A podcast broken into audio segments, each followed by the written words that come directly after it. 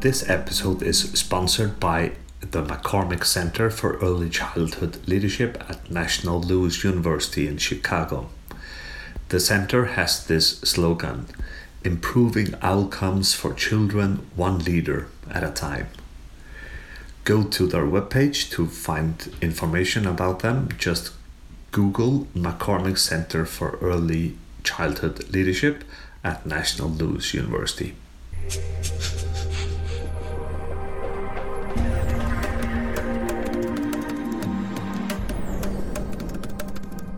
Welcome to the podcast Research in Leadership in Schools, Early Childhood Settings, and Social Care Settings. My name is Johannes Misker. I am an assistant professor in the area of leadership in schools, early childhood settings, and social care settings in the University of the Faroe Islands at the Department of Education. You maybe wonder where are the Faroe Islands? The Faroe Islands are located between Iceland, Scotland, and Norway. It's a very beautiful country, and you should actually seriously think about coming here to see the nature, experience the unique culture and the traditions we have here. Well, anyway, let's go to the podcast of today, which is an interview that I have conducted with a researcher in the area of leadership.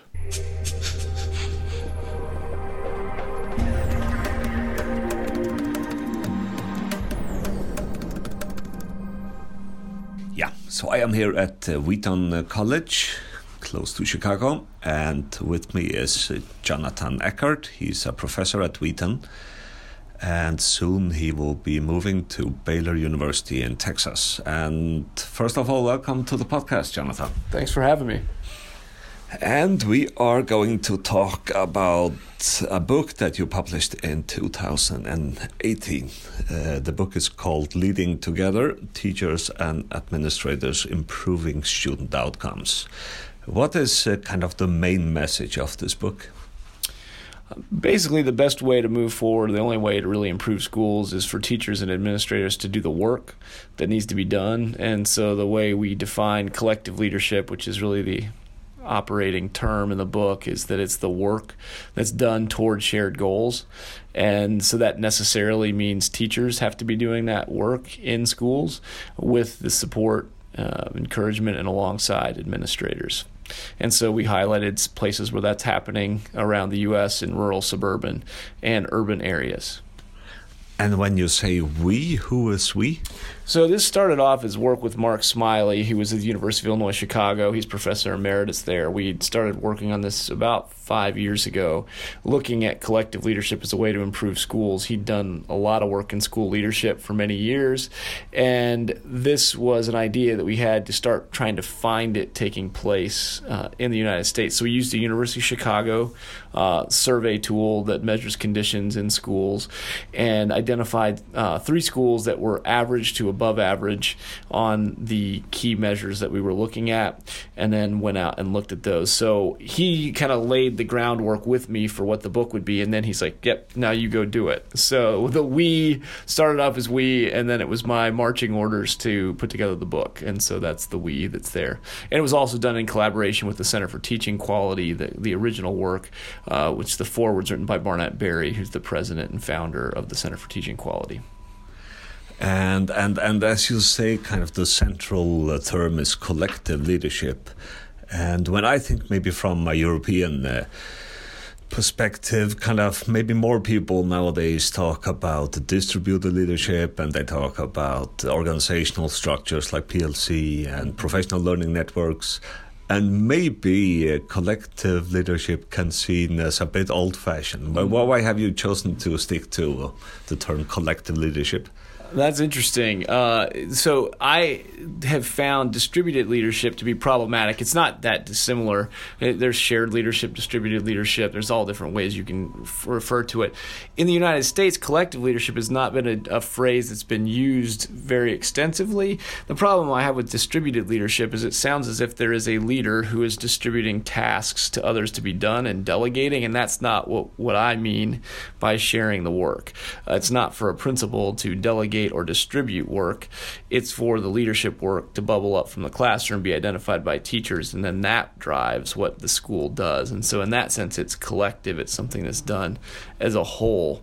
Um, so that's an interesting take. Um, that in Europe, this would be seen as a term that's kind of out of fashion at this point, and maybe it just never bubbled up in the literature in the United States in the same way it did in the U.S.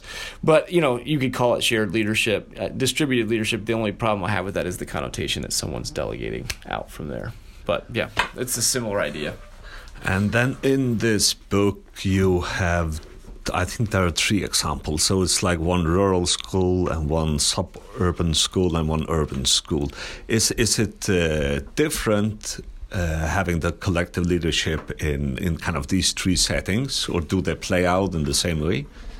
Yeah. So I'll give you three quick vignettes uh, from the book that are from the places that give you a sense of how collective leadership works. So if we start in the rural school it's about 450 students, 26 full time teachers. Um, they have six of those 26 are nationally board certified, which is the highest level of certification we can get in the United States.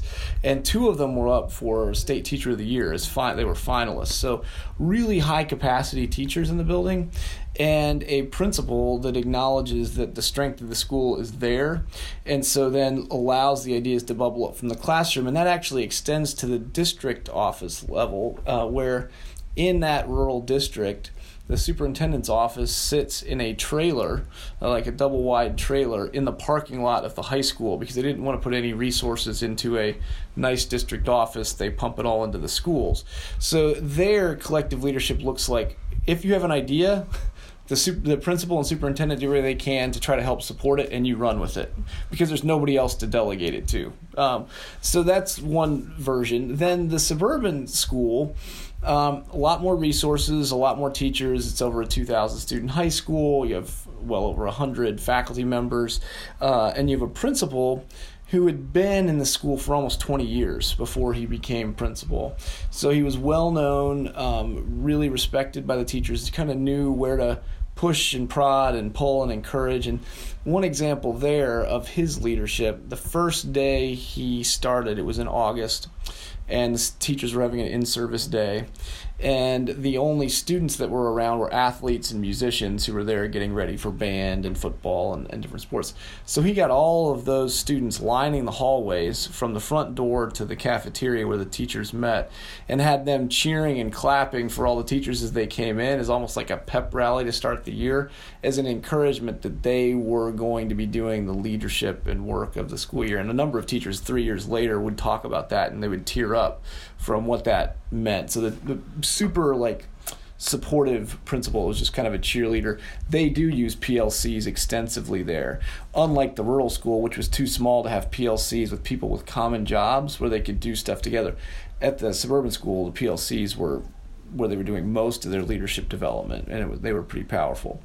The urban school uh, was really interesting because I guess now it would be nine years ago um, all 13 of the administrators in the building got fired in February, and they had to work out their contract. In the United States, you have to have notice of termination, but then you have to finish your contract. So they had to be told by March 1st, and they had to work through June to fulfill their contracts. So that got to be a pretty toxic uh, place. The um, man I was interviewing about this, he had been an elementary principal in the district for a number of years and had a son at the school at the time, and he had a couple thoughts. One, maybe that needed to happen, that they needed to fire the administrators, and two, he felt bad for whoever was going to be tapped to take over. That weekend, he gets a call from the superintendent asking him to take over as principal, and he got to hire nine administrators. So he lost three administrators uh, and started with a team of 10. It's about 2,000 students again and he had a lot of work to build up the trust of faculty after what had happened. And so I interviewed him seven years after this had taken place and interviewed a lot of the teachers, and a lot of their work was just rebuilding relational trust. So the collective leadership there just looked like rudimentary. Let's go back and start from scratch and try to build some trusting relationships. So those are three different versions, very different places, but collective leadership was important in all three. But but the example from the first school could that just as well have happened in the last school? The urban uh, urban and rural school comparison. Um, I I don't know. So I mean, the rural school operated very differently because there was a lot of teacher autonomy. I don't think that existed in the urban school, um, either before the administrative team was fired or after. There was a lot of distrust there. The difference between the rural and the urban school was the level of trust. So you'll see in some of the subsequent papers from this book the comparison of different these seven conditions that support leadership development the rural school was much higher in some areas than the urban school. The urban school had a few advantages, but the rural school had some big advantages, and largely it was in the human capacity that they had in the building and the level of trust between teachers. So I don't know if the same thing could have happened both places, but they certainly needed that supportive administration and a vision for what it could be to move forward. And as I understand it, you you look um, a lot of uh, how how leadership is actually happening in practice. So it's it's not about only the leader having some strategic goals and doing his own job, but it's about the principal looking at where is actually leadership happening at the moment, and then to interact with uh, those who are doing um, that leadership. Uh, and yeah, and then I'm thinking. Uh, I know you have these three settings, but if we kind of look at uh, elementary schools, maybe middle schools, high schools, do you think there will be in the setting a difference between how you as a principal engage collective leadership in those three settings? Mm-hmm. That's a great question. They I chose high schools only because they're the largest and, and most complex uh, in the United States of elementary, middle, and high school typically. Um, so my thought was if it can happen in a high school, it can probably happen in elementary and middle school. Um, I do think there were some um, commonalities between the leaders. You started with there with the question, and I would say all three of the leaders were very humble, kind of fine to walk alongside or walk behind, not having to be out in front or take credit for ideas. Um, and I think that's very true of the leaders I've seen in elementary and middle school where this happens. In, order for collective leadership to take hold, you have to have someone who's willing to hold their leadership and their power with kind of open hands where other people can step into it. And so I do think um, it might even be more common. I, I, elementary schools typically have very strong faculty led things because there's not all of the organizational complexity that a high school has.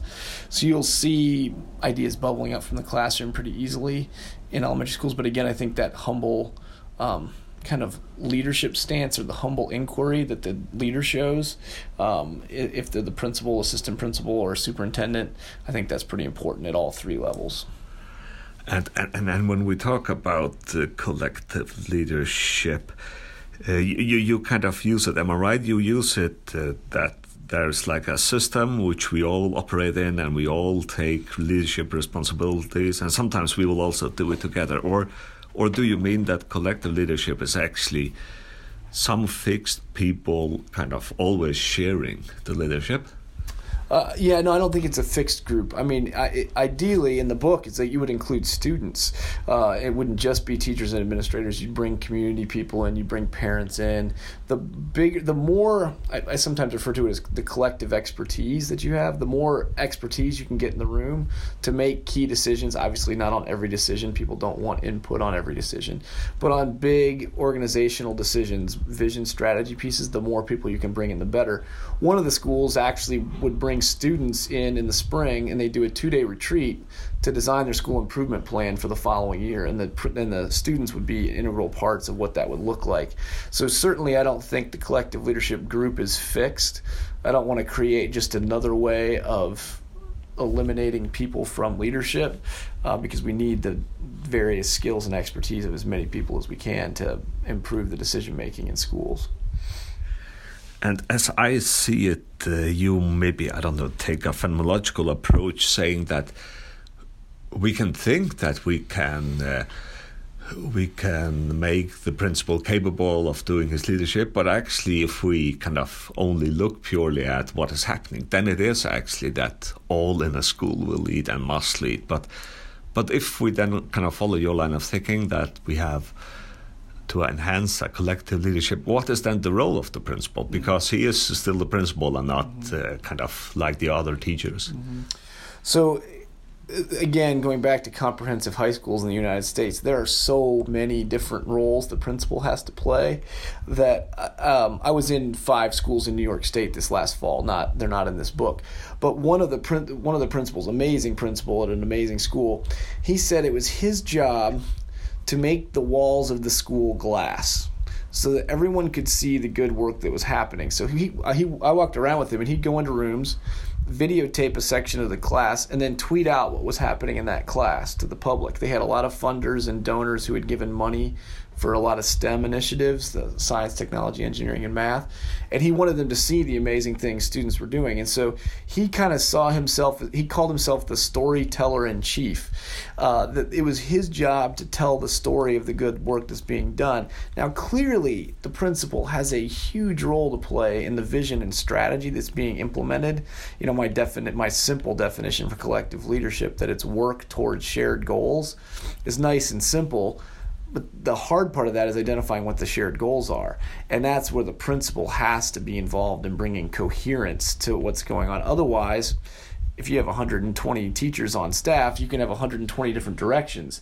And so that's where you need a strong principal. So the leadership skills of the principal have to be stronger in a collectively led building than in one that's run by a benevolent dictator uh, because it's not an efficient way of making decisions. It's just potentially a better way if it's cohesive and led well by a group of people. And the principal has to be one of those key people. So, so, so we could say that the, the kind of the task of the principal is to have an overall view of the whole system and also to promote these kind of collective uh, processes and maybe to facilitate that those who lead they lead in a good way. That's right.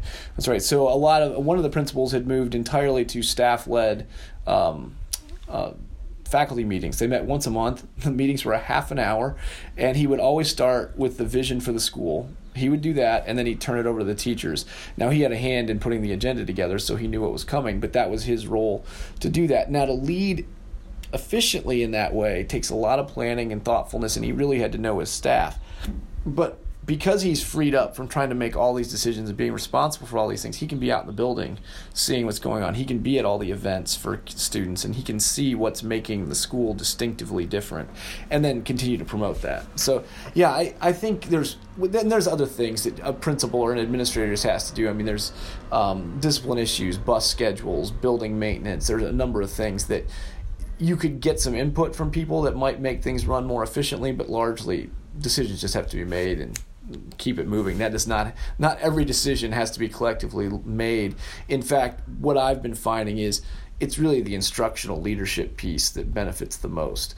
And that's always the part in a comprehensive high school where the principal feels the least well equipped to do it because how do you walk into a physics classroom, give feedback, and then walk into a Spanish classroom, give feedback, and then into an English classroom and give feedback, especially if you've never taught those subjects. And so most comprehensive high school principals have realized they need to develop the instructional leadership of others in order to lead well.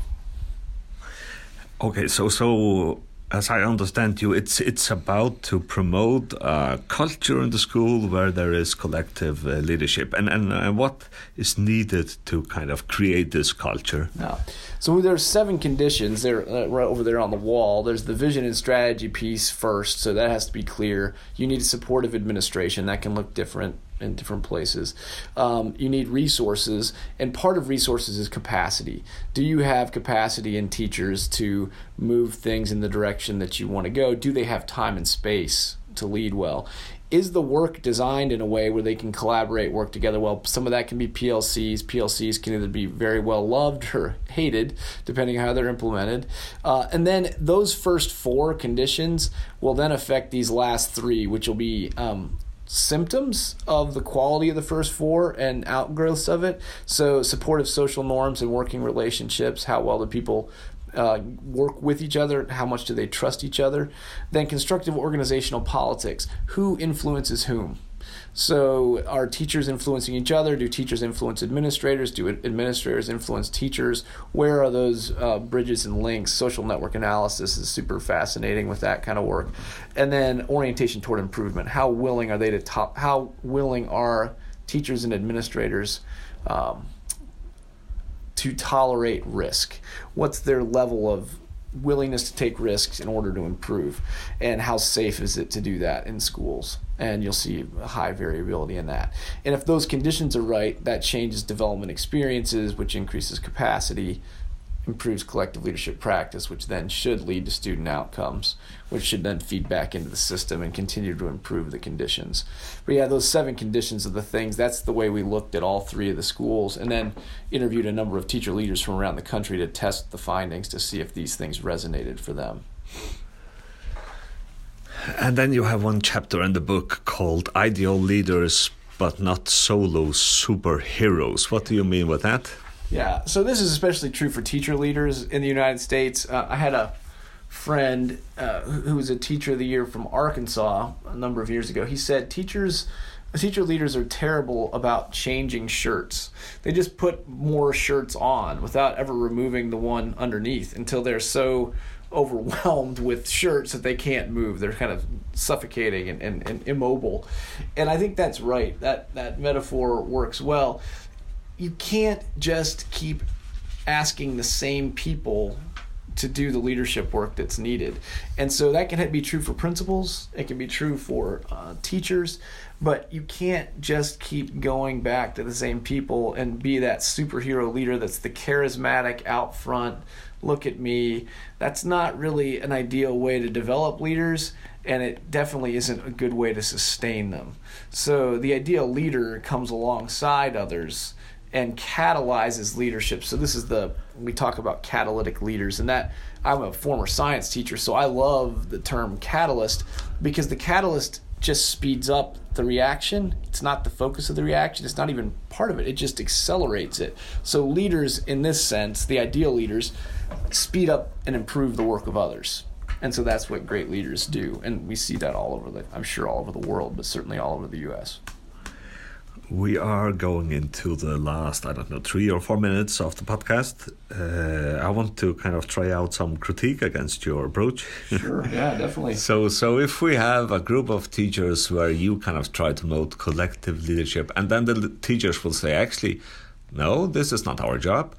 You are getting the money for doing the leadership tasks. So, so actually, well, what are you trying to do here? Well, what would you say to a group of teachers who took that, took that approach?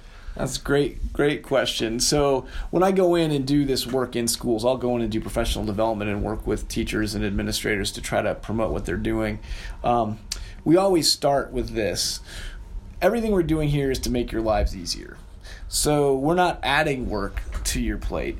I have them identify things that have been being done in their school for oh, years oh, okay. that they think are inefficient and unhelpful and they can make lists very quickly. And so when we go in, it's like, okay, we're going to identify one shared goal, two things we're going to stop doing, and three pieces of evidence that we can observe that we're making progress. So it's this one, two, three process. It's as simple as it can be. But the focus, and I say, even if we just stop doing these two things that are not core to the mission of the school, they may be good things, they may just be taking you off mission that will improve your school. So just your input there is helpful. So I'm not doing this, this isn't adding more work to your plate. This is doing the work that you already may be doing or need to be doing, and it's giving you the ability to actually make decisions to improve what you're doing. So that's always the starting place. And if they don't see it that way, then that means we've got some we got to back up and start helping them see like what where leadership breakdowns make more work for them so that it's not a we're doing the job of the principal for him or her so. Okay, and then I'm gonna try a second um, yeah. critique. and and this is uh, this is a Christian uh, university, Wheaton mm-hmm. College. Yes. And you could say, or I think actually, if we look at leadership uh, from a Christian perspective, it's a bit uh, a two-edged uh, sword. Mm-hmm. So it's both being a servant. Jesus kind of served. Right his disciples. But then on the other hand, uh, often in, in Christian kind of thinking, there's also a position of authority that you will actually have to respect. Mm-hmm. Uh, and, and and is there a danger in this collective leadership to kind mm-hmm. of uh, take the authority from mm-hmm. The principal who is uh, hired to do mm-hmm. kind of the authority position? Right. Right. No, that's a great, great uh, contrast. I do think what's what I see happening in the schools where collective leadership is more evident or where they're developing it, there's increased respect for each other because there's a deeper understanding of what the other does. So teachers come to respect what their administrators are doing and all the complexity of that job, where administrators come to respect the work that teachers are doing because it's they have a deeper understanding and appreciation of it. And as they learn things together and they try to make better decisions together, it's not lack of respect, it's increased respect that leads to better decision making because you know Tony Bryk's work, who's been in Chicago for years, that increased relational trust mm. is huge, and that's a very Christian perspective that we learn about each other by serving each other and by d- developing a deeper understanding and seeking to know them. I do think there's also another advantage to um, faith in this regard because we do have a sense that there is truth to be known. There are things that are legitimately better, and we view each other as being made in the image of a creator it's very hard to give up on each other. You can't give up on students very easily that way. You don't give up on your colleagues very easily that way because if you believe they're made in the image of the creator, how do you just quit on them?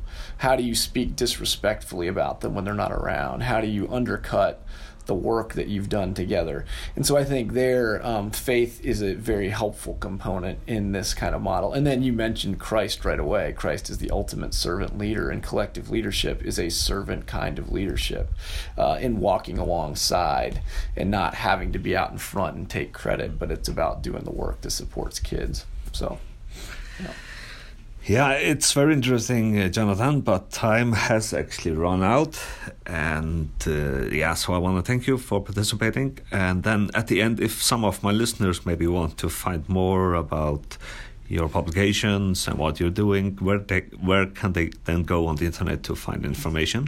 It's great. So I have a website. It's www.jonathan, J O N A T H A N M, as in Mark Eckert com. Eckert is E C K E R T. So there's definitely more there, and thanks for uh, taking the time to talk to me. It's great to talk with you.